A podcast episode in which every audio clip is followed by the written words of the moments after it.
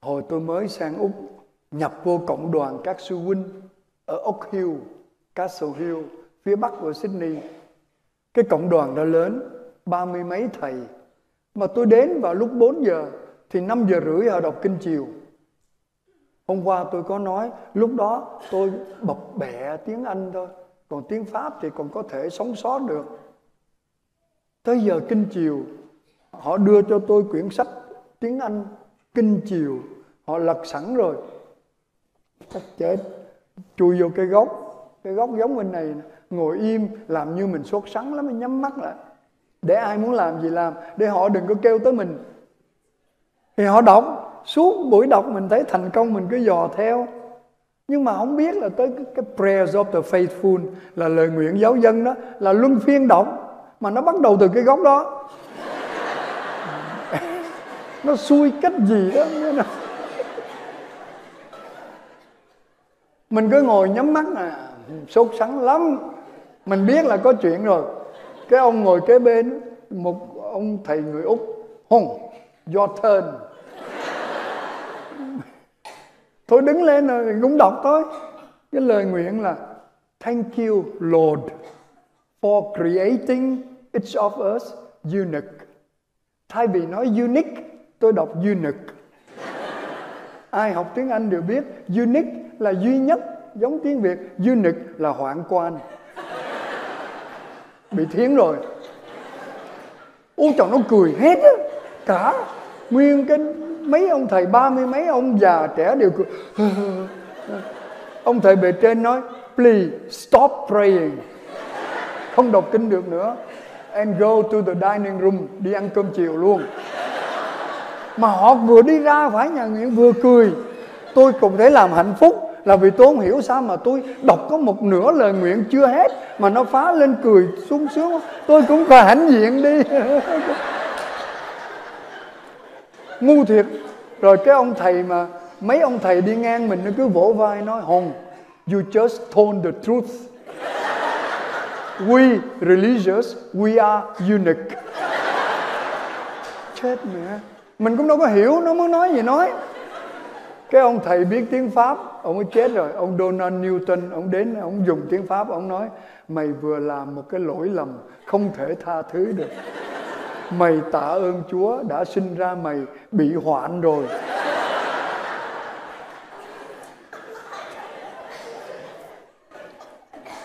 Tiếng Anh nguy hiểm Nhật hả? Nó nguy hiểm mà, nó không nguy hiểm bằng tiếng Việt. Tiếng Việt nguy hiểm hơn nhiều.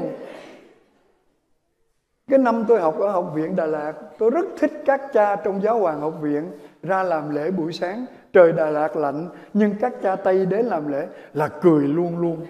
Các cha Tây đọc tiếng Việt, trời ơi, tỉnh ngủ liền.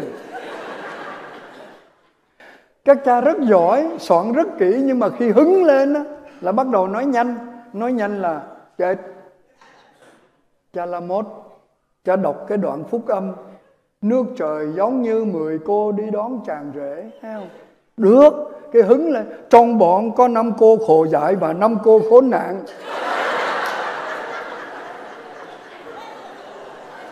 Nếu không có đứa nào ra hồn á, bên kia khờ dại, bên này khốn nạn. Tụi tôi cười, ông đọc xong, "Đâu là lời Chúa." Ông cũng không biết ở đâu nữa. Đỡ hơn một cha Chen, người Tàu. Cha đọc, "Chúa ể cùng anh chị em." Không cười sao được, "Chúa ể cùng anh chị em." Thì mình đáp, rồi, "Hễ nâng tôm hùm lên." Ở dưới có đứa nó đáp, "Chúng con đang nướng thịt chó." Không thể nào nhịn cười được. Buổi lễ luôn.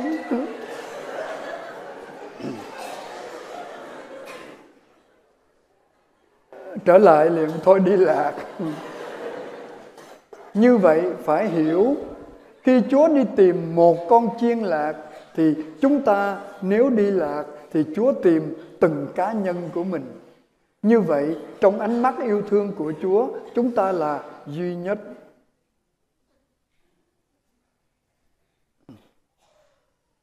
Người ta đã chứng minh, khoa học đã chứng minh từ lâu, hơn một thế kỷ trước, người ta đã biết dùng dấu tay để nói sự khác biệt của từng người. Giờ này computer nó làm việc dễ dàng và nó vẫn xác nhận chưa có hai dấu tay giống nhau. Rất khó hiểu. Tỷ tỷ con người mà mỗi người có 10 dấu mà chưa có ai giống nhau. Đáng sợ chứ. Đáng sợ cái gì chút nữa mình bàn. Cái thứ hai, mùi vị. Một linh mục là đồ đệ của nhà bác học Marconi, người Ý. Cái ông mà tìm ra nguyên tắc làm cái máy laser đầu tiên. Rồi Hitler tính sử dụng. Cho nên ông Marconi tự tử để đem cái bí mật đó sang thế giới bên kia. Thì một linh mục là người phụ tá cho ông sau Thế chiến thứ hai làm được một cái máy mà nó không phải chụp hình mình mà chụp cái hương vị đó. Ví dụ để quả cam rồi lấy quả cam đi, cái hương vị nó còn ở đó, người ta chụp được. Nó lên một số màu mà hễ cứ nhìn cái màu đó theo quy ước thì biết hồi nãy có trái cam, hồi nãy có trái chuối, vân vân. Và như vậy, ông đã từng chụp lên hình người. Cái mùi của mỗi người cũng không ai giống ai. Dĩ nhiên, mấy người mà 10 ngày không tắm thì nó khác. Mà rõ ràng, con chó, con ngựa, nó không bao giờ lầm cái mùi của chủ nó với bất kỳ ai. Đương nhiên là phải khác nhau. Thứ ba, cái móng mắt nè, cái ở giữa con mắt đó, của mỗi người khác nhau. Cho nên nhiều cơ quan ở Mỹ này, người ta chỉ cần đưa con mắt vào là nó mở cửa. Coi chừng bữa nào nó hư, nó thọt đuôi mắt. Hơi sợ sợ. Rồi, cái tần số trong cái thanh quản khác nhau. Mình có nhái tiếng người nào đi nữa cũng không thể nào 100% giống. Và cuối cùng bây giờ là DNA chứng minh mỗi người khác nhau. Lạ thật. Và như vậy mà không vui sao được. Mình là mình. Chuyện vui là mình là độc nhất vô nhị. Sung sướng thật. Cho nên Thiên Chúa tạo dựng mình, mỗi người duy nhất, chỉ có một trên đời thôi, không có cái mẫu nào trùng lại thì mình hạnh phúc chứ. Có gì vui bằng trong ánh mắt một người nào đó mình là người duy nhất. Mình ý thức được là mình vui lắm, mà hình như mình quên. Mình lầm lũi, sống cuộc sống vội quá, rồi mình quên. Chứ đúng Chúa dựng nên tôi duy nhất. Nên nhớ cái đó để đừng quên. Cho nên nếu mình là người duy nhất thì xin đừng bao giờ mặc cảm tự ti. Mặc cảm là một cái tình cảm xấu rồi. Mà tự ti, ti là thấp hèn. Cứ cho mình là thấp hơn người khác, dở hơn người khác, không bằng người khác. Không nên. Họ là họ, mình là mình. Không so sánh. Và cũng ngược lại, đừng bao giờ mặc cảm tự tôn. Mình đâu có hơn ai đâu. Có một cô đến tòa giải tội, cái vừa mới vô quỳ xuống rồi nói hết mấy công thức xong rồi: thưa cha, con trong 7 mối tội đầu, con phạm cái mối lớn nhất. Cha hỏi: vậy chị nói mối nào? Kiêu căng. Cha nói: đúng. Mà chị làm sao mà chị nói là chị kiêu căng? Dễ lắm cha. Cứ mỗi lần đi nhà thờ con nhìn mấy cô kia, không có đứa nào đẹp bằng con hết đó. Cái nghe cái rẹt, ông cha mở màn ra nhìn. Cái ông đóng lại: tội con không đổ đến nỗi nặng đâu. Đó là sự nhầm lẫn thôi. Nhầm lẫn đâu có tội. Cũng như có một cặp làm đám cưới. Ở bên này thì tôi chưa hỏi cha tỉnh xem mỗi lần một người celebrant, tức là cử hành luôn, nghi thức hôn phối đó, thì phải trả bao nhiêu. Ở bên Úc là 200 đô, đô Úc đó. Nó có một cặp ngày lễ cưới nó bận quá quên đưa phong bì. Tuần sau nó mới lên, nó nói thưa cha, xin lỗi cha, tuần trước tụi con quên trả. Cái nó hỏi thử, vậy cha đòi nhiêu? Ông cha nói, cái đó tùy, nếu anh hạnh phúc nhiều thì trả nhiều, hạnh phúc ít thì trả ít. Nó nói, cha, hạnh phúc nhiều là sao? Ví dụ thôi, con ngó thấy vợ con xinh xắn đẹp đẽ thì con trả nhiều. Cái nó nghĩ, nó lấy ra 400 nó đưa. Ông cha cũng ngó kỹ, thối lại 300.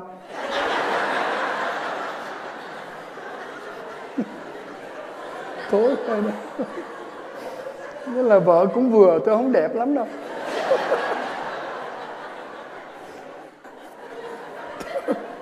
Chuyện không có thật.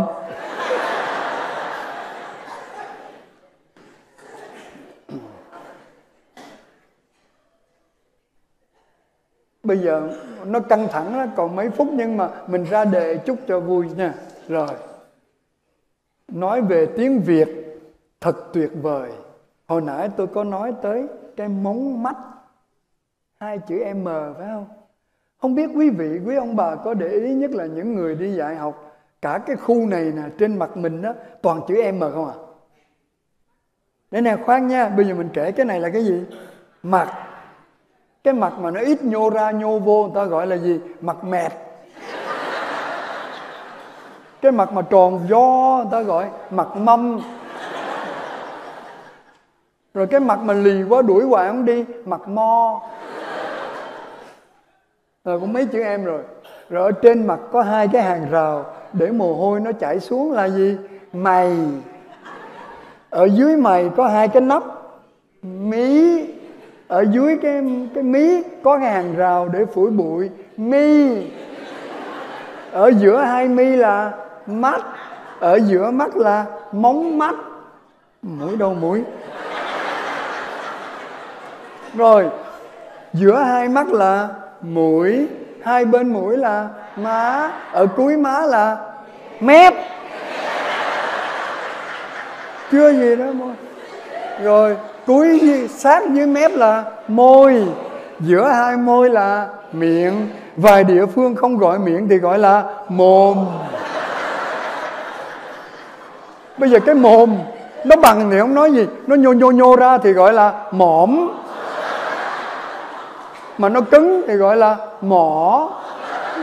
Đó. Rồi ở dưới ra nhiều hơn ở trên, móm. Đường thẳng không đều người ta gọi méo. Mà méo để mà chê bai người khác thì đọc là mỉa. Méo để tỏ tình gọi là mi. Ở trên này có nhiều quả diệm sơn vì ăn đồ nóng, mụn. Ở dưới này lòng thòng một cục gọi là gì? Mỡ.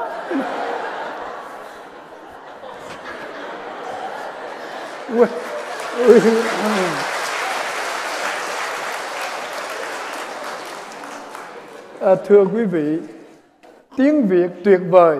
Lâu lâu mình cũng lầm. Tôi lấy ví dụ một câu thôi nha, không dám thử thách những bậc trưởng thượng ở đây. Khi mà ý nói sự lộng hành thì người ta thường dùng cái câu vắng chủ nhà gà.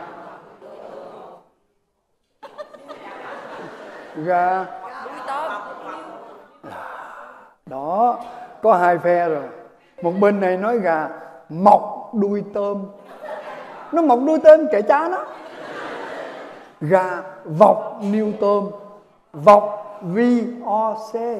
Vọc là quậy. Chủ nhà đi vắng con gà nó nhảy lên, nó hất cái niêu, cái nắp niêu bằng đất đó. Rồi nó cho cái mỏ vô, nó quậy trong đó, nó lựa con tôm to ra nó ăn. Cái đó mới đang nói mà mình vẫn nói gà mọc đuôi tôm. Nó đâu có nghĩa gì. Gà vọc niêu tôm. Gần có chút xíu à, mình lầm. Không. Rồi. Đây là trường hợp tôi biết. Tôi phải mang ơn những cái phim Hồng Kông á. Là bởi vì nhờ đó mà nhiều em trong nhiều gia đình bên Úc nó giữ tiếng Việt. Nó coi á, thấy má coi nó cũng coi. Lần nó thấm. Nhưng mà nó thấm cái nhịp rất là cà giật. Cho nên trong một lớp của Cộng hòa xã hội chủ nghĩa Việt Nam, cô giáo bước vào lớp Thì ở bên Việt Nam cũng coi phim tập vậy. Thì tất cả học sinh đồng loạt đứng lên: cô giáo Giá Lâm vấn an cô giáo. Cô nghiêm nét mặt, chậm rãi nói: này chàng ơi, các em bị nhiễm phim trưởng Hồng Kông quá rồi, cần phải sửa đổi ngay. Trưởng lớp đâu? Đứng lên. Trưởng lớp đứng lên: tại hạ có mặt, xin thừa lệnh cô giáo. Này, nói cả mày nữa, mày cũng bị nhiễm nặng lắm rồi, không thể chữa được. Trưởng lớp liền thưa: em biết mà, thế nào cô cũng nói như vậy thôi. Cái nhịp kỳ không? Em biết mà, thế nào cô cũng nói như vậy thôi. Cô thiệt là phải. Cô tức quá bèn nói: thôi được, để cô tính sao, miễn lễ, các em hãy bình thân.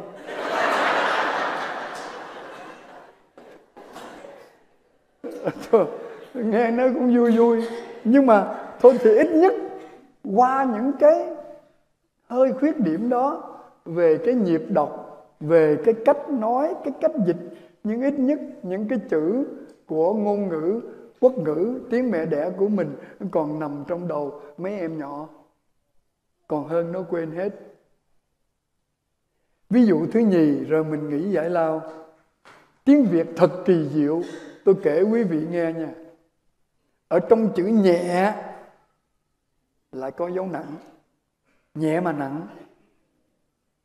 Thiếu dấu nặng đâu đọc là nhẹ mà đọc là nhe.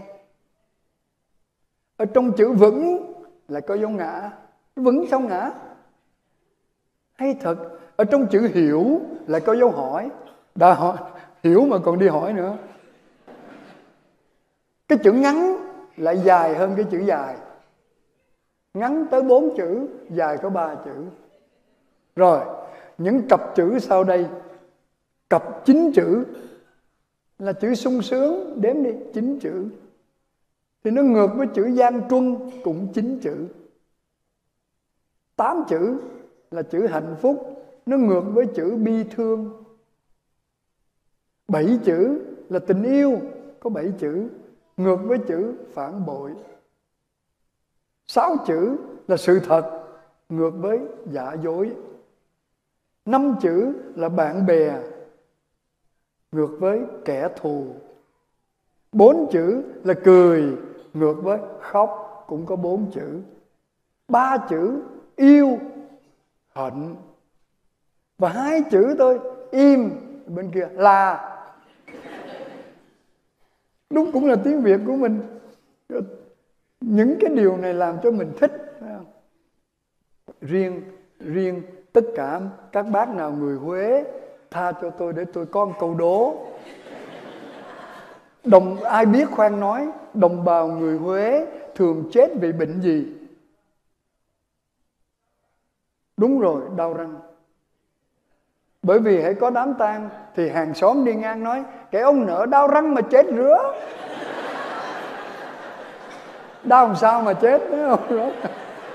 Mà cứ đau răng mà chết nữa. Đúng rồi. Đó, người Huế rặt đó. Rồi, điều gì chứng minh Chúa Giêsu là người Huế? À, Inri, đúng rồi. Ở trên đó có đề chữ Inri. Người Huế nói: mi cử Inri mà mừng cho tao. Là như vậy nè. Đó, rồi.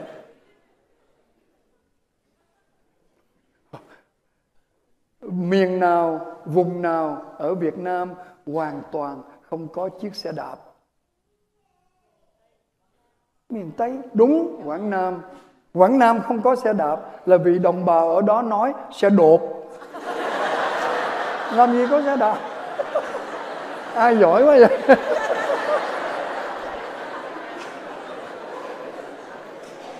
Rất vui. Nhưng tôi thích nhất cái câu chuyện là tiếng Huế là thủy tổ tiếng Nhật. Ai gửi cho tôi nè, một người cựu tù nhân, bạn ở trại A20 gửi qua Úc. Tôi đọc tôi cười đến nỗi ông cha cùng chỗ đó, ông qua ông hỏi: ông có bị cái gì không? Người Nhật là cái tiếng Á Châu, mà các nước Á Châu tiến đến âm, trừ ra cái nhóm Melanesian, tức là Mã Lai, Indo hay Philippines, nó đa âm. Còn Nhật Bản không tính, Đại Hàn, Trung Hoa, Việt Nam thì nói tiếng đơn âm, mỗi chữ mỗi chữ. Nhưng riêng tiếng Nhật lại đa âm, mà cái động từ lại nằm ở cuối câu, cho nên giống tiếng Latin. Thành thử ra người Nhật nó nói phải đi tìm coi cái nguồn gốc ở đâu mà xuất phát ra tiếng Nhật của mình. Nó đi tìm khắp thế giới không ra. Đến khi có một giáo sư ngoại ngữ người Nhật đến ga Trùi ở Huế đó, vừa mới ngồi xuống cái hai ông Huế gặp nhau, ông Nhật giật mình nghe mi đi gamo, cái ông kia nói ta đi gani, ông kia hỏi gani đi mori mi, ông kia nói gani đi dưới rửa đó, rồi mi đi gate đó, hay không răng mi đi gate, rồi cái tao đi nghe mi. Nhật đứng lên nói đúng rồi, thủy tổ của mình nằm đây rồi. Xin nghỉ mấy phút đi quý vị. Ngày hôm qua khi nói về gia đình, hôm qua có nói gia đình, thì ở đây tôi mới tìm thấy được một cái bài vè để đi tìm một người vợ lý tưởng. Đọc cho quý ông nghe rồi so sánh.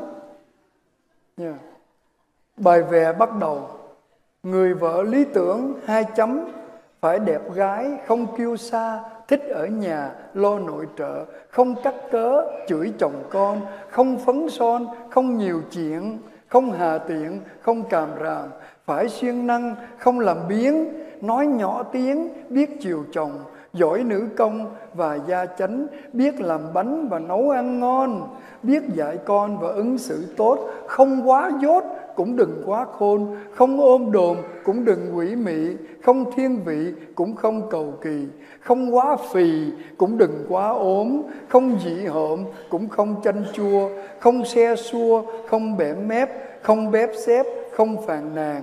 Cái tự nhiên có một câu sướng lên của một bà: không có đâu, đừng có tìm.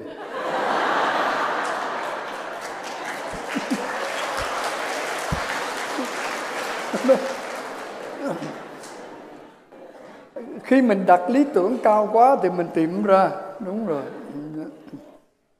Và có một câu: thế nào là một người vợ ngoan hiền? Đây cũng là chuyện cười đó, đừng có nghiêm trang quá. Tôi nói lên là các ông rất đồng ý. Một người vợ ngoan hiền là một người vợ không bao giờ bắt chồng nấu cơm, không bao giờ bắt chồng giặt đồ, rửa chén, phơi đồ, không bao giờ bắt chồng lau nhà, không bao giờ bắt chồng tắm cho con, không bao giờ bắt chồng ru con ngủ. Nhưng chỉ cần liếc mắt là chồng làm 5 thứ đó.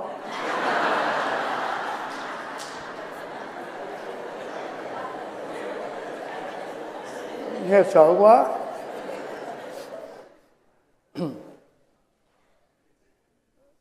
Đây là một cái lầm nha, lầm cho vui rồi mình vô đề tài sám hối.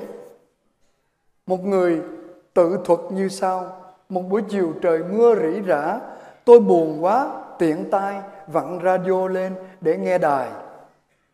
Giọng phát thanh viên êm ái, nhịp nhàng, phát ra thật dịu dàng. Tôi nghe thấy nói: nếu nước da hồng hào, lông tơ trên mặt lại nhỏ mà mịn, thì đó là khỏe mạnh vô cùng. Nghe đến đây bất giác tôi cũng đưa tay lên sờ, thấy mặt mình cũng có lông măng mịn và mềm, soi vào gương cũng thấy màu hồng. Tôi mừng ra phết vì tôi cũng khỏe mạnh. Không ngờ lúc ấy trên đài phát thanh viên lại nói: cảm ơn bà con và các thính giả của chương trình Kiến thức nuôi heo.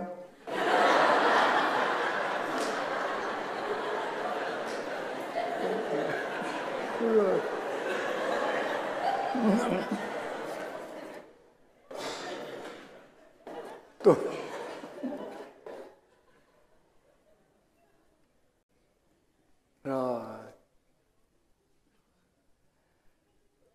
Chúng ta đang nói tới Chúa đi tìm cho tới khi tìm cho kỳ được, phải không? Như vậy thì mình học được là tình yêu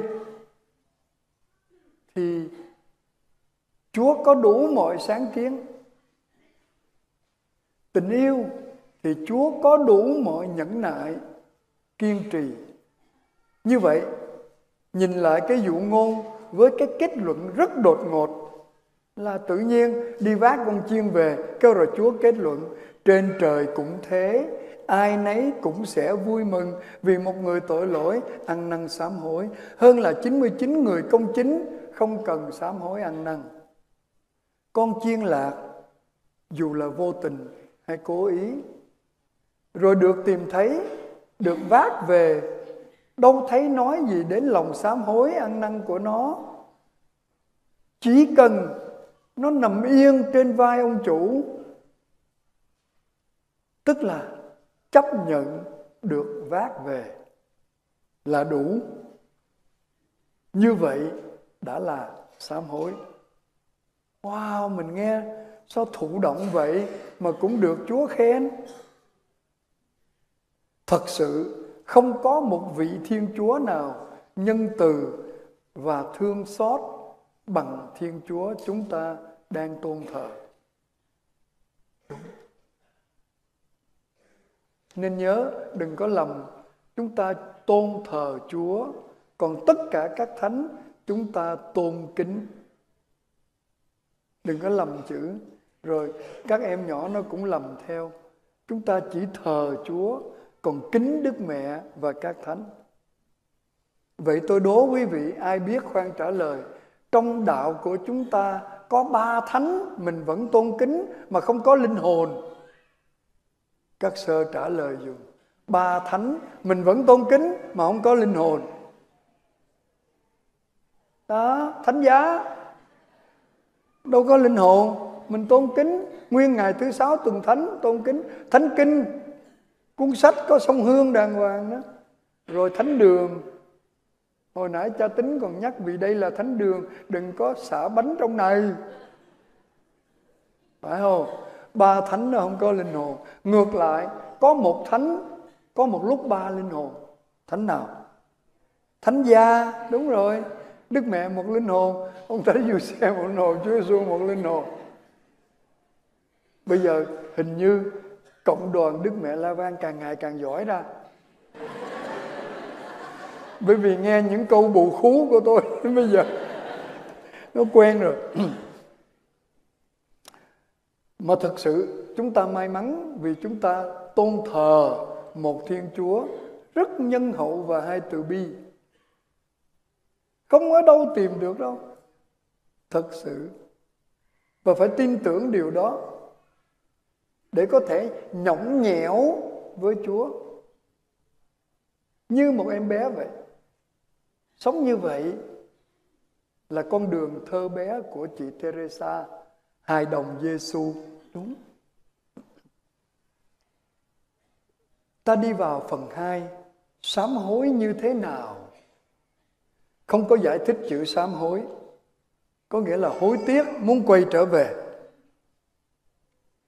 Thì cái câu hỏi được đặt ra, tại sao mình thống hối, ăn năn, hay nói tắt sám hối? Tại sao? Là vì Thiên Chúa luôn luôn tha thứ. Đó, nó khổ vậy. Không biết quý vị có nhớ, mùa thường niên năm C, tức là năm tới, tuần thứ 23, lời nguyện mở lễ đó. Tôi nhớ câu chuyện này là vì năm đó tôi đi tù về ở chỗ La San Mai thôn ở Thanh Đa, nơi mà có căn nhà sập xuống, có 5 thầy dòng chết đó. Cha tuyên quý là cha Phao Lô Ngô Đình Hiển, năm đó mới có 98 tuổi thôi. Cho nên quyển sách lễ của Ngài không dùng được. Tụi tôi phải ngồi in chữ to to như con gà con vậy đó để Ngài đọc, rồi làm thành một sách. Thì cái nhà dòng nằm ngay bờ sông Sài Gòn. Hôm đó Ngài lên đọc: chúng ta hãy dâng lời cầu nguyện Lạy Thiên Chúa toàn năng, xin tỏ uy quyền Chúa ra mà gió nó thổi bay mấy trang. Mà ông nói mất mẹ nó rồi. Ông đi tìm, ông nói lật rồi. Mà không phải chỗ này. Mà tôi ngồi đó, tôi cũng hơi nóng ruột, tôi ngồi hàng đầu mà. Tôi ôn lại, xin Chúa tỏ uy quyền Chúa ra mà. Thì tôi đọc trong lòng, tru di những đứa chống đối Chúa. Phải không? Tỏ uy quyền là cái cách đó. Ở đời người ta tỏ uy quyền là những đứa nào theo mình thì mình trọng thưởng, những đứa nào nghịch mình diệt, nhổ tận gốc. Nhưng thì lúc đó ông cố nói, à đây rồi.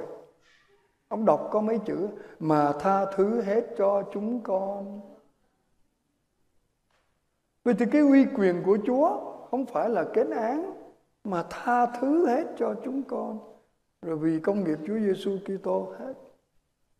Là mình chới với. Hóa ra mình cứ nghĩ Thiên Chúa uy quyền ở chỗ phải thực thi cái quyền hành. Mà cái quyền hành đó là tình thương. Khi Chúa tha, trong một cái lời nguyện khác, là lúc Chúa biểu lộ tình thương cách tỏ tường nhất. Mà thật sự, khi mình thương ai, mình tha. Mình không tính số lần. Cứ tha mãi, được mãi.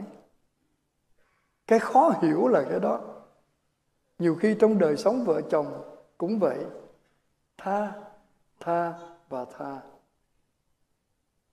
Cho nên vì sao, vì lý do gì mà chúng mình trở về, sám hối trở về, là vì Chúa luôn luôn tha thứ.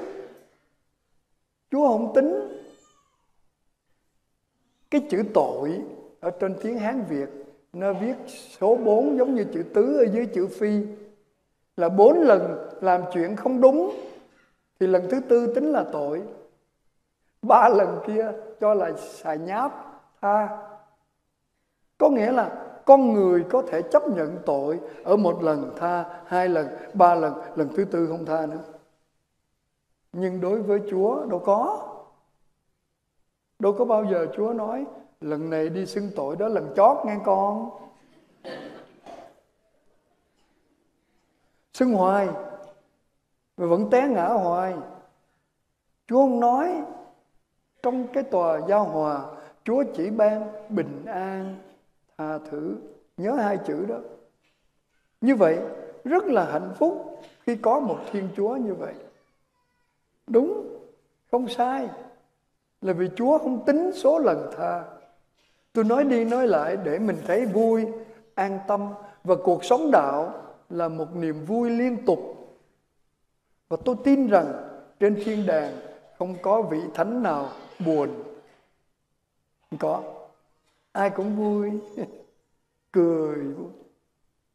Có cặp vợ chồng già chết cùng ngày, cho nên lên thiên đàng cùng lúc. Thánh Phaolô ra, bây giờ ông có cái computer, bấm lên ông nó vô. Đây, bao nhiêu dữ liệu lưu lại trong đó đó. Những cái xấu mà mình chưa delete kịp á, thì là ông đọc thấy. Nhưng mà cặp vợ chồng này, tất cả những cái gì không hay delete hết, xóa hết rồi. Còn xe về những cái tốt thôi. Cho nên mời vô.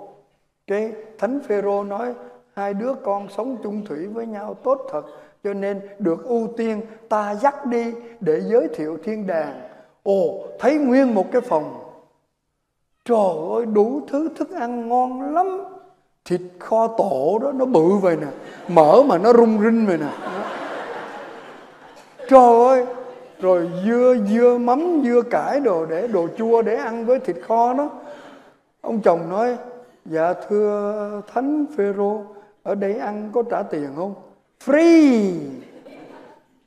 Rồi hỏi tiếp, ở đây ăn rồi có bị cholesterol không? Free cholesterol. Chưa, sướng chưa? Cái đi qua phòng kia cũng vậy, cái gì cũng free. Cái ông chồng quay lại, bà thấy chưa? Bà cứ bắt tôi kiêng. Chứ nếu không thì 20 năm trước tôi đã được lên đây rồi.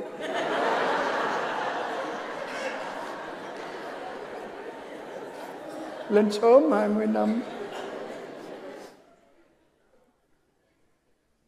Chúng ta thấy Chúa xếp đặt thế nào mình không biết. Nhưng một điều chắc chắn là Chúa muốn cứu hết từng người bằng cách tha thứ. Con đường duy nhất tha thứ. Và cái chết oan ương, tức tưởi, rất đau khổ, chết ngộp. Cái hình thức đó người La Mã nó treo như vậy, thở không được chết. Chết ngộp là cái chết ghê gớm thật. Vậy mà chết để xóa tội cho chúng ta. Hay quá. Có điều gì sung sướng hơn? Mình biết những yếu đuối của mình, nhưng mình biết cái người thương mình sẵn sàng tha. Và từ đó hiểu về nhân cách của Chúa Giêsu, mình mới thấy an tâm. Chúa làm người giống mình. Và đây là câu chuyện cười nói lên Chúa cũng đau khổ bệnh hoạn như mình. Quý vị có bao giờ nghe nói Chúa Giêsu bị kiết lỵ chưa? Chưa nghe. Chúa là người thì Chúa cũng có thể bị, thời đó chưa có thuốc trụ sinh. Thì vậy nè, câu chuyện nó đơn sơ lắm. Có một cha xứ ở dưới Cái Mơn á, miền Nam á, đi lên trên nhà sách 38 kỳ đồng của mấy cha dòng Chúa Cứu Thế. Tới mùa chay, Ngài lên, Ngài mua 3 cuốn sách gọi là Ngắm Đứng. Quý vị biết rồi, thắp mấy cái đèn rồi, cứ ngắm rồi tắt bớt. Ngài mua 3 quyển về, Ngắm Đứng.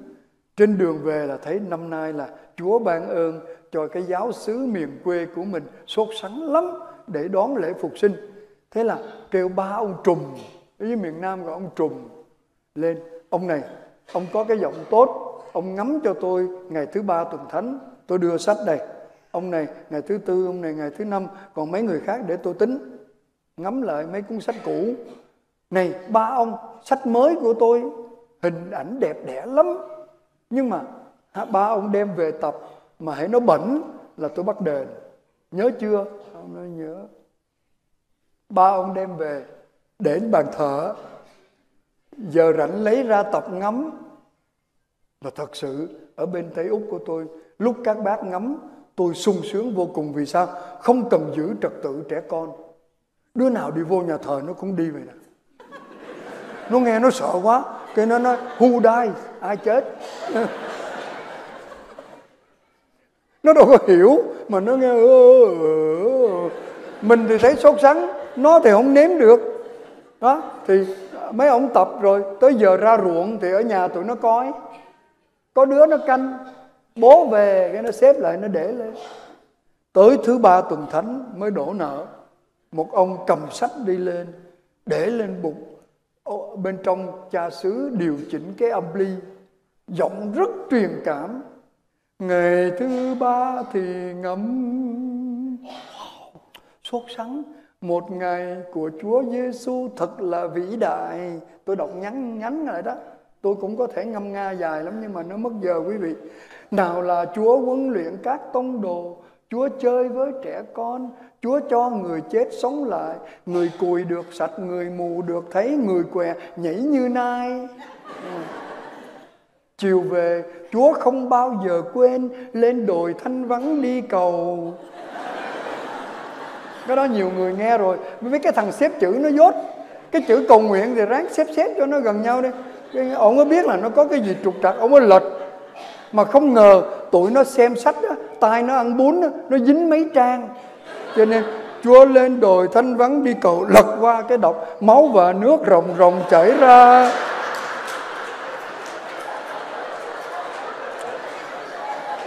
Cái bà cụ bà ngồi hàng đầu, bà nói là Chúa tôi, Chúa bị kiết nặng quá.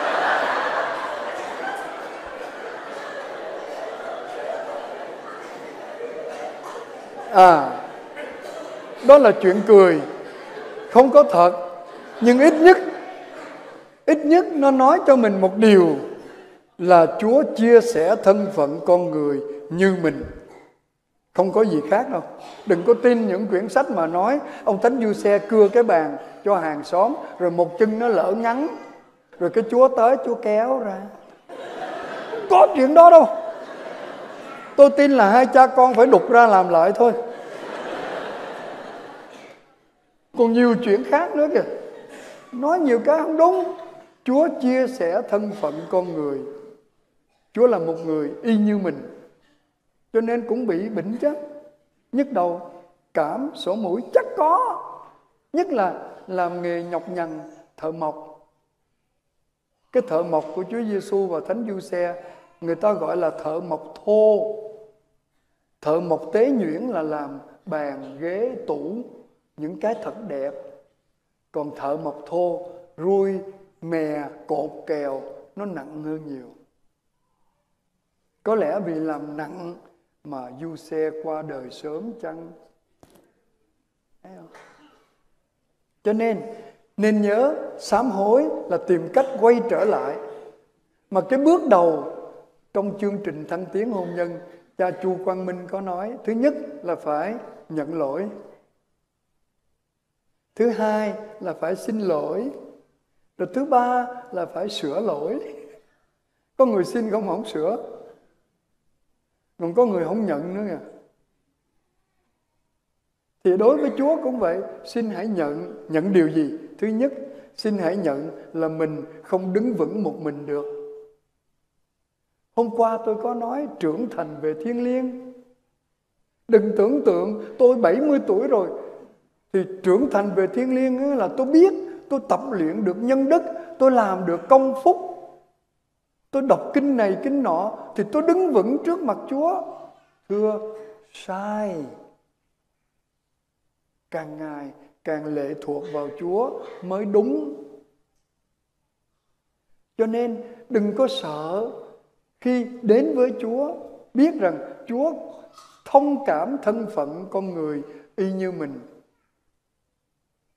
Có một bài đọc nào đó nói Chúa hoàn toàn chia sẻ thân phận con người trừ ra tội lỗi.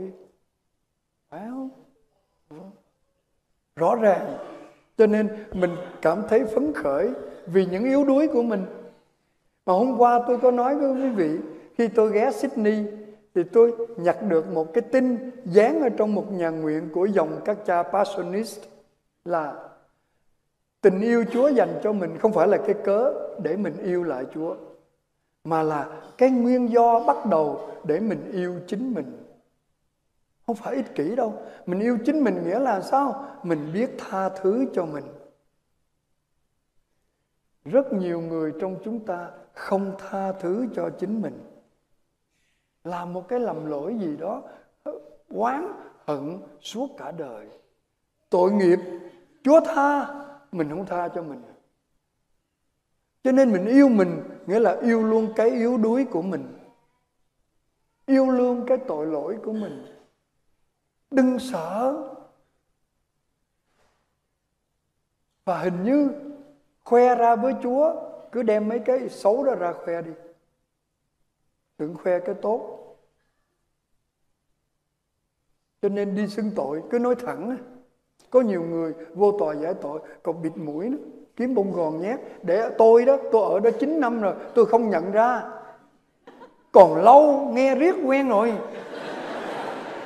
Tôi bị một lầm lỡ nè, tôi kể thiệt, có lẽ cha Tỉnh và các cha trong dòng thì không bị, tôi, ông cha Triều ở mình dễ bị lầm lỗi lắm.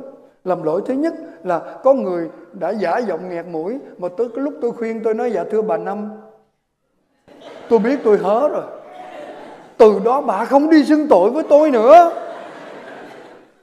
Bà nói với mấy người kia mẹ tao nghẹt mũi rồi mà ông cũng biết tao.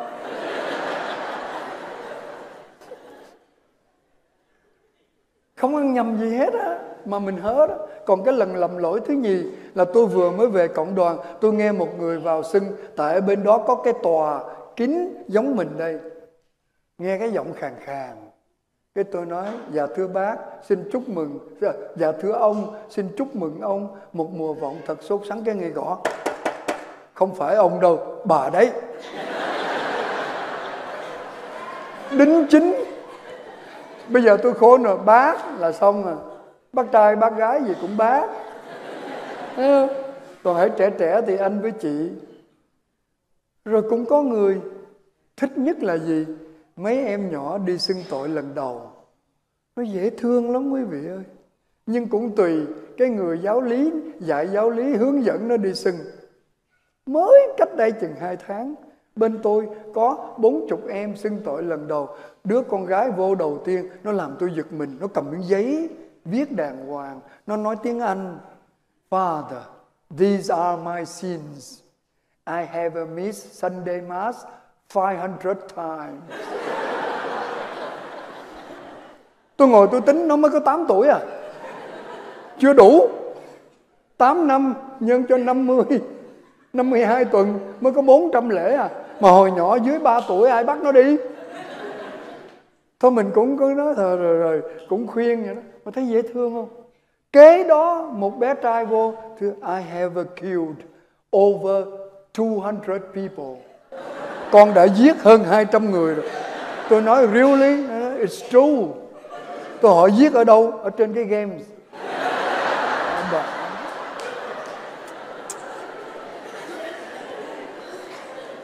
Thưa quý vị, thật dễ thương. Giờ mình biết khuyên sao? Nói vậy thì con đổi game đi chơi cái gì nó hiền hiền á, như đi săn rồi vậy đó. Đi săn cũng không được, nó bắn súc vật. Mà đến với Chúa một cách rất là tự nhiên, như những em nhỏ khó lắm. Nó có gì nó nói đó. Rất dễ thương.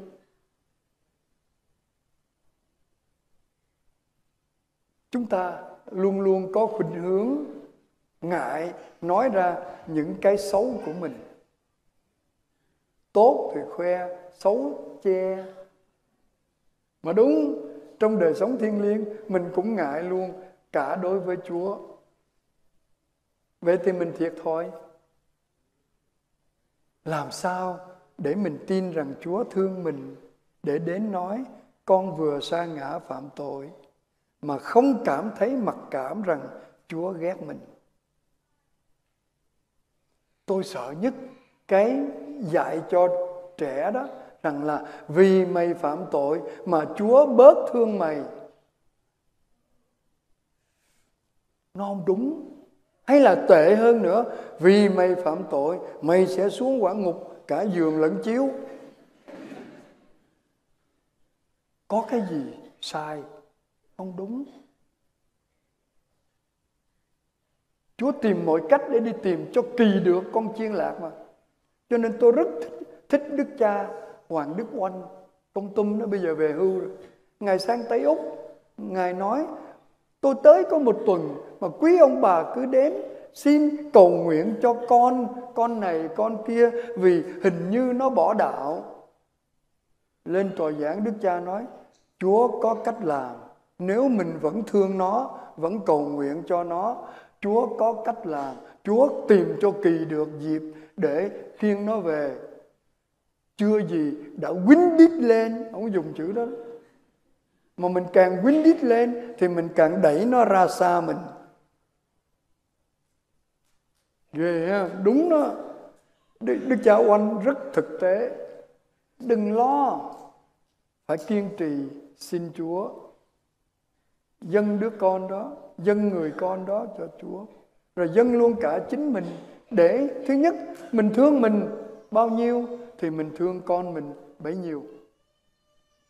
Và mình thương con mình bao nhiêu thì mình tin rằng Chúa cũng thương mình và con mình còn hơn như vậy. Cho nên chỉ tại chúng ta có khuynh hướng ngại ngùng. Do đó chúng ta cảm thấy mỗi lần chúng ta dở, xấu, có khuyết điểm thì chúng ta ngại. Nhưng nếu chúng ta khiêm nhường là gì? Là nhận sự thật mình là cái gì thôi. Có gì không? Chứ không phải khiêm nhường là nói láo để che bớt. Không. Khiêm nhường là sự thật. Nếu mình biết mình yếu, mình biết. Nếu mình biết mình dễ bị cám dỗ, mà hãy cứ cám dỗ đến là nó thắng. Cho nên cái dụ ngôn gieo cỏ lùng vào trong ruộng đó. Kẻ thù gieo xong không cần ngồi canh. Nó biết là chắc chắn sẽ mọc. Trời ơi, ngồi nghĩ cái đó đau khổ. Không lẽ ma quỷ gieo cái gì vào trong tâm hồn con thì đương nhiên nó mọc. Thật sự đáng sợ là bởi vì mình không giao miếng ruộng của mình cho ông chủ vườn, ông chủ thửa ruộng đó canh giùm. Mình ngủ. Cho nên chúng ta phải thương chúng ta, tha cho chúng ta.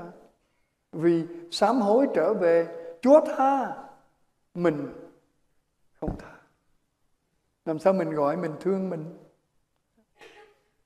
Nghe nó hơi căng thẳng. Tôi kể câu chuyện cho vui. Có hai vợ chồng ở với nhau cũng chung thủy lắm. Đáng lẽ nói thủy chung thì đúng rồi. Thủy là bắt đầu, chung là kết cục. Mà mình lật ngược lại nói chung thủy cũng được, không sao, ai cũng hiểu. Rồi một hôm, ông chồng ra bác sĩ, bạn đó, ông cũng già rồi đó. Này anh, có cách nào để xin nhà nước cấp cho vợ tôi cái máy trợ thính? Để nghe, nó điếc quá sức rồi. Sao ông không dẫn bả ra? Nó nói nó không điếc, nó không đi. Năn nỉ gần chết nó không đi. Vậy ông có cách nào giúp tôi không? Nó không được, không biết bả điếc cỡ nào, làm sao làm giấy chứng nhận. Về đem bả ra, nó không đi. Bác sĩ nó thôi được rồi, để tôi giúp ông cái cách thử nha. Ông về nhà đó, ông đứng ngay cửa ngõ đó. Ông xuống xe bus, cái ông tới cửa ngõ. Ông đứng ngoài đó, ông ngó vô bếp, ông nói em, chiều nay ăn món gì? Nếu ông nghe trả lời, thì ông tính cho tôi từ đó vô bếp bao nhiêu mét. Rồi nếu ông chưa nghe trả lời, ông đi vô 5 bước. Ông hỏi lại, rồi không nghe nữa, ông vô 5 bước. Được mấy lần như vậy. Ông về, có cuốn sổ ghi nha, đứng ở cửa ngõ. Em, chiều nay ăn món gì? Đi vô 5 bước, làm 5 lần như vậy, đứng kế bên bả rồi. 5 lần đó, thì vô tới bếp rồi, bả đang nấu. Em, chiều nay ăn món gì? Bà sùng quá, để cái chảo xuống. Đồ vô duyên, người ta trả lời 5 lần rồi. Như vậy ai điếc?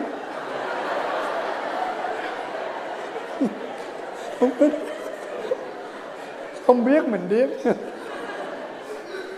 Chuyện không có thật mà nó vui vui. Câu chuyện vui thứ nhì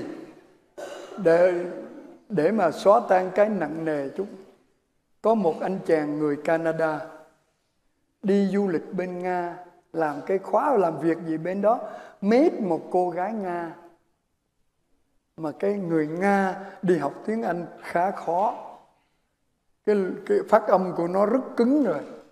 Dẫn về Canada, chỉ cho cô vợ vài chữ thông thường để đi chợ.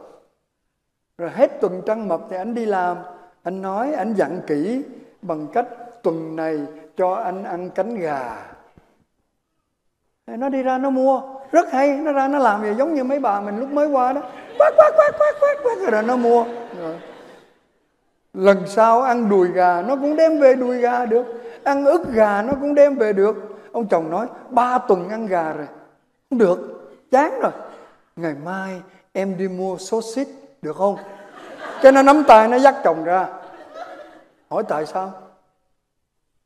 Bảo ăn xốt xít là ăn dồi đó. Cái nó đem chồng nó ra. Ai cười là có ốc đen tối đó. Bởi vì chồng nó biết nói tiếng Anh. Còn ai không cười thì quá trong sáng, không hiểu mẹ gì hết.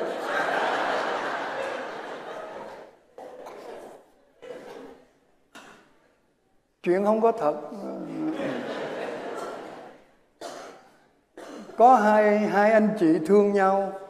Rồi anh thì cũng biết cô cũng có một cái love story trước khi đến với anh. Cho nên hôm đó thương nhau lắm rồi mới ngồi nói em, nói thiệt đi. Anh biết em đã yêu hai người trước khi đến với anh phải không? Đúng. Anh có ghen không? Không. Miễn là bây giờ em yêu anh. Em còn giữ kỷ niệm gì của nó không? Rồi anh bắt phải qua phá đi phải không? Không. Anh hỏi thôi. Có. Em xăm hình một người ngay đây. Cái nó vạch ra cho coi. Anh này thấy. Ồ tao biết thằng này. Thằng xăm giống thiệt. Thằng kia bên này. Coi xong cái nó phá lên nó cười. Bà vợ nói cái gì cười quá rồi. Ráng nín cười. uống miếng nước rồi nó mới nói, anh đang tưởng tượng 20 năm nữa mặt hai quỷ đó nó dài ra.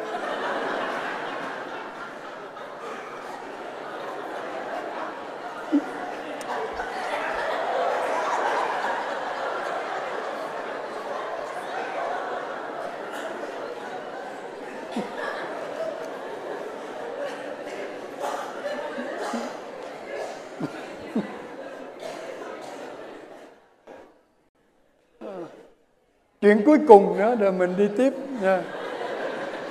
Một bà chồng chết, lớn tuổi rồi, cũng 60 mấy rồi, 70. Con cái nó đi xa hết, nó bỏ ở con mình, nó buồn lắm.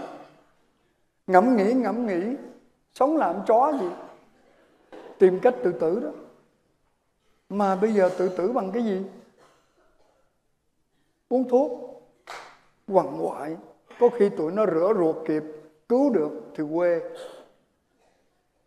Cắt đau lắm, treo cổ, lè lưỡi ra thấy gớm.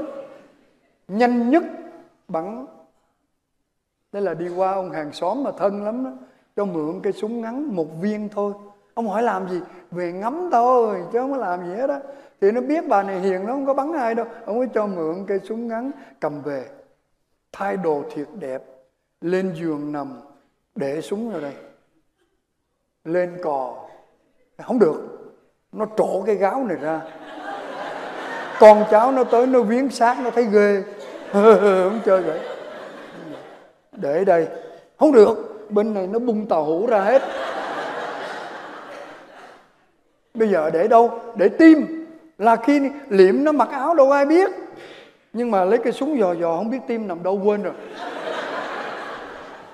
Là bởi vì học lâu quá rồi, lớp 10 học vị trí cơ thể, cứ dò, không chắc ăn, để súng xuống, lấy điện thoại, gọi cái cô bạn cũng cùng tuổi, đang làm bác sĩ, khuya vậy. Bên kia nó nói, mày gọi cái gì khuya vậy? Tao cần biết trái tim của con người nằm ở đâu. Mày hỏi chi vậy? Thì tao cần biết vậy thôi, mày nói đi lẹ đi rồi đi ngủ. Thì ở dưới cái núm vú bên trái cách 2 phân. Cảm ơn, rồi. Là lên giường nằm, người ta nghe cái đùng, người ta vô cấp cứu không chết mà lũng ruột. Là vì lúc đó nó xuống thấp quá.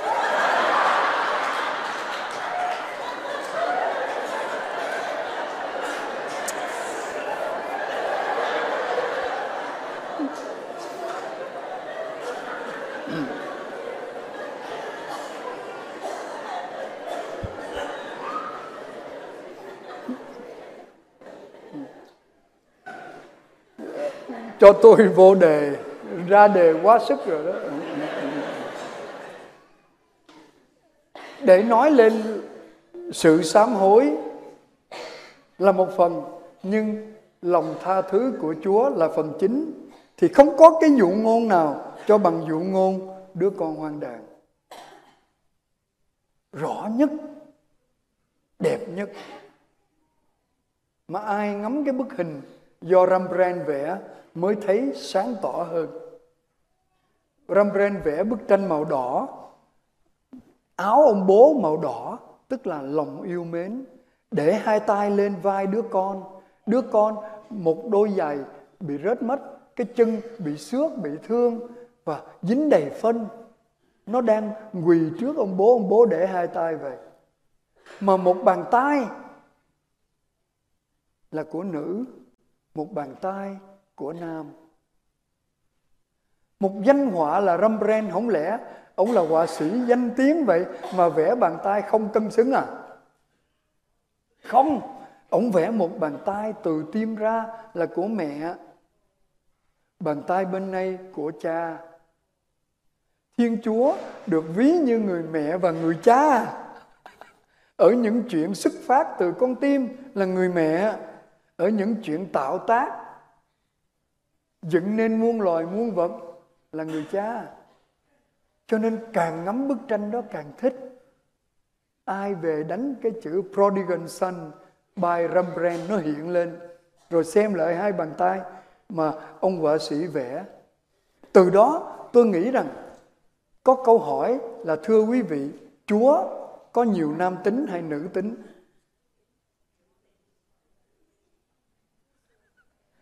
Mấy bà thì cứ nhao nhao lên Chúa nhiều nữ tính. Còn các ông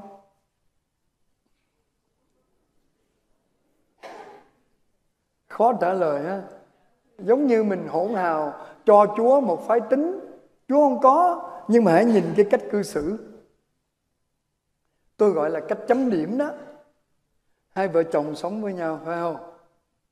Ông chồng thường nghĩ phải tìm cho được căn nhà, mua cho được hay xây cho được, là chắc chắn dưới ánh mắt vợ mình được 10 điểm đó.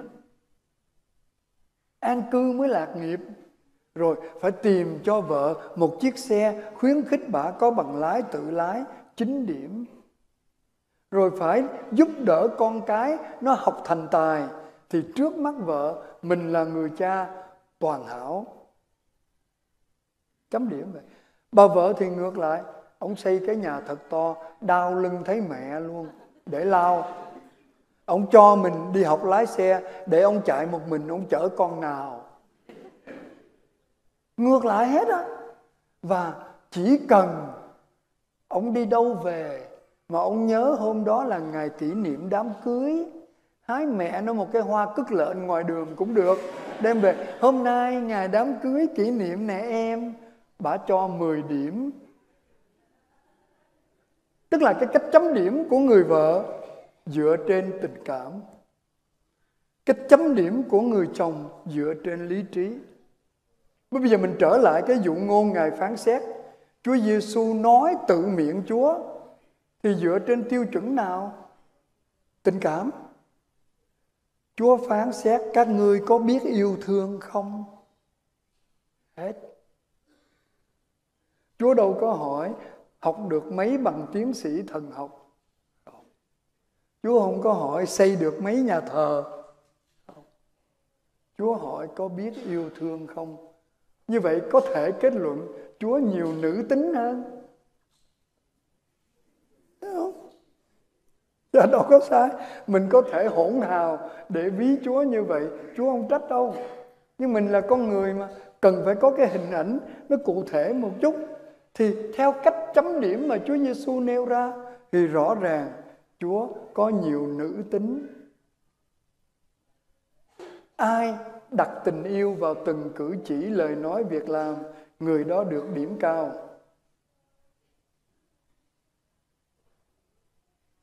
Bà mẹ Teresa thì bà khuyên các cha đến làm lễ ở nhà nguyện của bà đó. Bà ghi, xin cha hãy dâng thánh lễ này như thánh lễ đầu tay và là thánh lễ cuối cùng. Thì mình phải dâng cách nào? Đâu có lơ mơ được. Phải thật sốt sắng chứ. Phải đặt hết tình yêu của mình vào đó nữa. Và nếu như mình gặp bất kỳ ai mà mình tin rằng đây là một người duy nhất, không có người khác, và có thể đây là lần đầu, cũng là lần cuối mình gặp người đó, thì cử chỉ của mình ra sao? Khó đó. Để thấy mình có trách nhiệm đó. Phải nói cái gì yêu thương, động viên người ta, chứ không chê bai. Và trong đời sống gia đình cũng vậy. Tới ngày mai mình mới nói là vấn đề phải ở cùng những người thân của mình. Chúng ta đừng ngại ngùng, sám hối trở về với Chúa, mà lấy làm sung sướng được trở về. Thánh Phaolô nói, khi mình ý thức rằng mình nghèo là lúc mình bắt đầu giàu đó. Lúc mình ý thức mình yếu chính là lúc mình mạnh, vì có ơn Chúa giúp. Còn mình cứ bình bình, tôi đâu có yếu, đâu có gì đâu, thì không có ơn phúc gì. Trở về với Chúa là cả một đời người đó. Nhà thần học Bernard Haring, ông ấy nói, đời sống Kitô hữu là một chuỗi suốt đời hoán cải trở về. Nó đúng, không có sai đâu. Từng giây phút trở về. Sáng bắt đầu thức dậy, dâng ngày mới cho Chúa.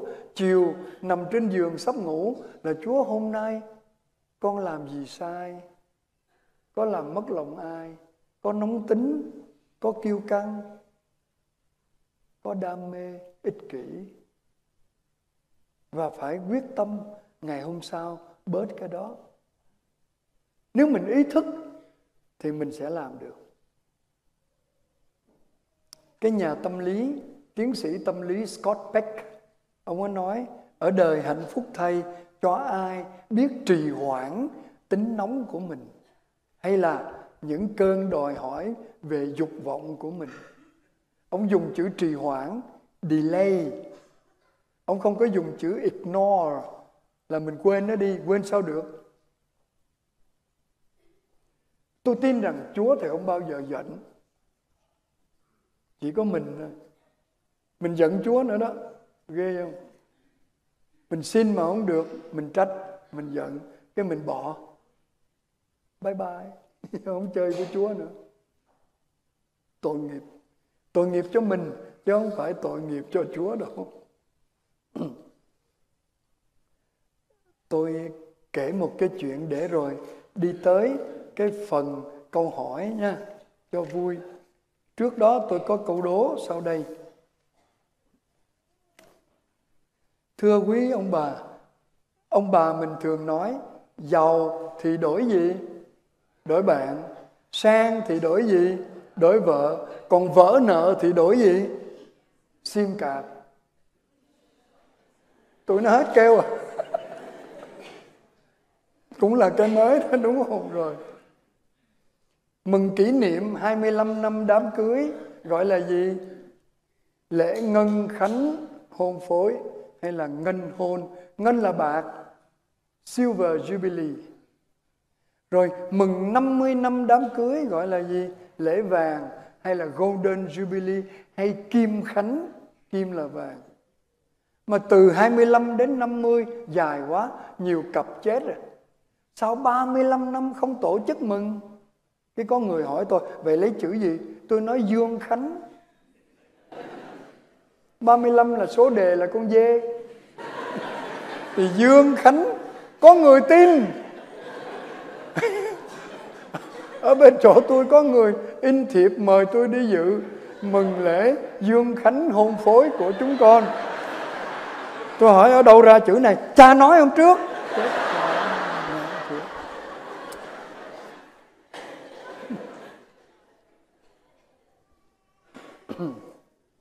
Hai vợ chồng đang sống với nhau. Giả sử người chồng qua đời thì xã hội gọi người phụ nữ đó là gì? Quá phụ. Ngược lại, hai vợ chồng sống với nhau, người vợ qua đời, xã hội gọi người chồng đó là gì? Qua đã.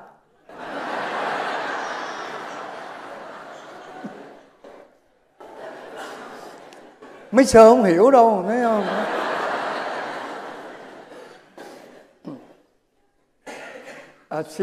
Xin ban tổ chức cho vài câu hỏi, là vì tôi chưa hết cái đề tài hôm nay, mai tôi nói tiếp, tại vì vẫn là của mình.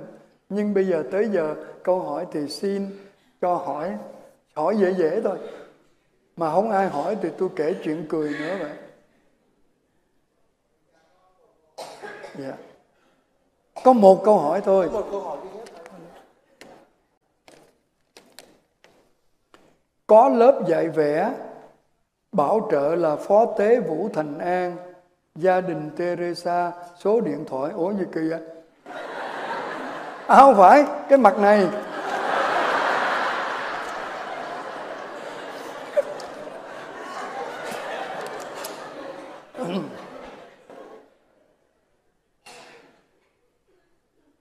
Thưa cha, dễ thương lắm, đọc thoáng qua thấy. Con biết thương con chó, con mèo, thương thú vật là tốt. Nhưng vợ và con trai của con thương một cách quá đáng, tốn kém rất nhiều tiền, mất rất nhiều thời giờ cho việc chăm sóc con chó, con mèo. Nhiều lúc con thấy ghen với con chó bởi vì nó được yêu thương chăm sóc nhiều hơn con. Con thấy có những người tốn tiền cho chó còn hơn là nuôi một người nghèo nữa. Khi chó chết, họ khóc như cha mẹ chết vậy.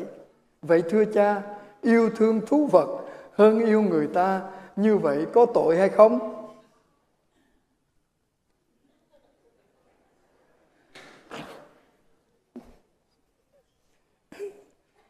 Cái này phải trả lời làm sao đây? Hành động yêu thương súc vật không có tội, nhưng mà lỗi đức công bằng.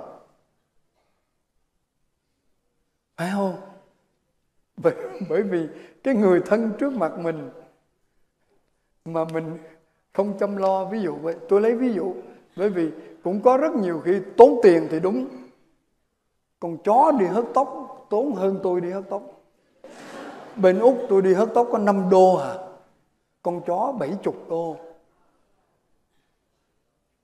Cắt móng tay tôi tự cắt, con chó đi ra cắt 40 đô. Thì thôi, mình không có so sánh cái đó. Những người trong gia đình mà họ thương được súc vật thì bản tính họ hiền lành. Chỉ sợ những người không thương súc vật, họ sẽ có tính ích kỷ và ác. Nhưng những người thương súc vật xin hãy có chừng mực, vì tiếng Anh nó nói excess of one thing is good for nothing. Mình dịch cái gì quá độ cũng sẽ không tốt. Không biết chừng nào là quá độ, tốn bao nhiêu tiền là quá độ, tôi đâu dám trả lời.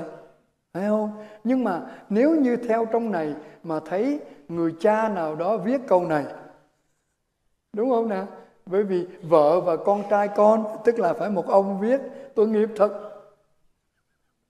Bị bỏ bê kiểu đó thì nghe cái bài này thì người vợ nào đó, người con nào đó không biết, phải nên xét lại. Có người đáng thương hơn, đang hẩm hiu chờ đợi. Vậy tôi trả lời lại câu hỏi, yêu thúc vật hơn yêu con người có tội không? Tôi thấy nó không có tội, nhưng không công bằng. Bởi vì muốn thành tội thì điều đó phải xấu, lỗi về luật. Và mình có tự do, mình biết rất rõ, mình cố tình làm. Nếu mình thiếu mấy cái đó, đâu có tội. Không biết tôi trả lời vậy có được không? Tôi chỉ thấy không có tội, nhưng không có công bằng để mà nhận xét ai cần sự chăm sóc yêu thương. Có khi đây là một dịp để mình xét lại. Đúng đó, không phải. Hết câu hỏi rồi. Ôi, có cha Tĩnh đưa lên câu hỏi. Yeah. Dạ thưa, thiếu công bằng tùy trường hợp. Thiếu công bằng ví dụ thôi. Mình khai thất nghiệp bên Úc đó, khai thất nghiệp để đi lãnh tiền của quỹ xã hội, rồi mình vẫn đi làm. Thiếu công bằng. Cái đó có tội á. Tùy số tiền. Hay khai thế không, thuế không đúng, lỗi công bằng.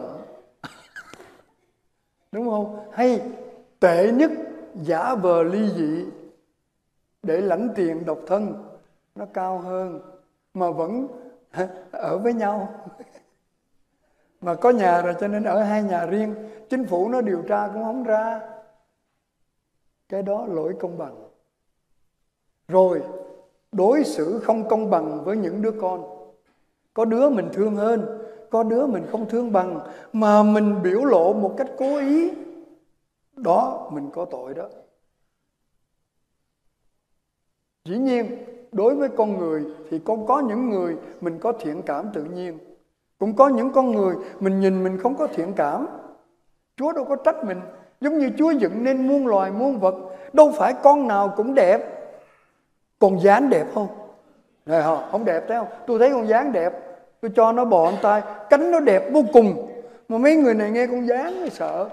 Con chuột con nó đẹp không? Ôi, nó sợ. Chúa dựng nên con chuột, con gián mà sao mình không thích? Tại mình thôi không sao, Chúa không có trách. Nhưng đừng có ác. Như tôi không thích cái con này nè. Con mà nó cứ bò kiểu này, bất kỳ con gì cứ nhúc nhích kiểu đó. Tôi nói với Chúa vẽ cái mẫu đó sai bét à. Chắc Chúa nói với tôi, cái thằng Hồng mày ổn, cái con nó có cái đẹp của nó, nhưng mà thôi Chúa quên nó đi. Câu hỏi thứ nhì: cảm ơn cha đã dành thời giờ đến với sáu xứ chúng con. Con muốn hỏi cha, nếu con nghĩ là những người ở giới tính thứ ba là những phiên bản lỗi của Chúa thì có sai gì với giáo hội không? Đó là cái bệnh, phải không? Một trục trặc về những tuyến nội tiết. Mình không biết. Trên phương diện mục vụ, những người này không có lỗi gì hết. Họ sinh ra như vậy. Chính Đức Giáo Hoàng còn bảo hãy mở rộng vòng tay. Cho nên những người ở giới tính thứ ba là những cái lầm lỗi, mình nói của Chúa cũng không biết đúng không? Mình gán ghép chữ đó. Có thể thuốc men, cách sống hay bầu khí ô nhiễm của vũ trụ, của trái đất mình sống, vân vân, nhiều lý do lắm. Thì nó có thể trục trặc về vấn đề những tổ chức trong con người. Chúa biết, nhưng tôi nghĩ là Chúa không tạo ra đâu. Nhưng Chúa chấp nhận. Và như vậy thì thái độ của giáo hội là thương yêu, mở rộng vòng tay đối với những người đó. Tuy nhiên, trên một số những cái nố về luân lý, giáo hội không chấp nhận. Lấy ví dụ, đến giờ phút này, hôn phối được định nghĩa theo luật giáo hội là một giao ước giữa một nam và một nữ, chứ không phải giữa một nam và một nam, một nữ và một nữ. Đó, tôi lấy ví dụ đơn sơ vậy. Quý vị có thể tìm hiểu thêm vấn đề này, bởi vì nó là một vấn đề khá quan trọng. Theo thống kê bên Úc của Canberra, xã hội đó, người ta nói 100 người sinh ra có thể có 5 người thuộc về cái này. Tội nghiệp chưa? Hết 5%. Tuy là ít ấy, nhưng mà nó có. Người Việt Nam mình thường thấy những triệu chứng đó trong gia đình thì giấu đi vì xấu hổ. Tội nghiệp. Phải yêu thương hơn và hướng dẫn. Họ không có tội gì hết. Đó là một cái trục trặc của tế bào. Một cái không biết dùng chữ gì, một cái lỗi lầm về tổ chức mà nó tạo ra như vậy. Tôi cũng không biết tôi trả lời vậy có được không. Nhưng thái độ chung là giáo hội vẫn mở rộng vòng tay để yêu thương, đón nhận.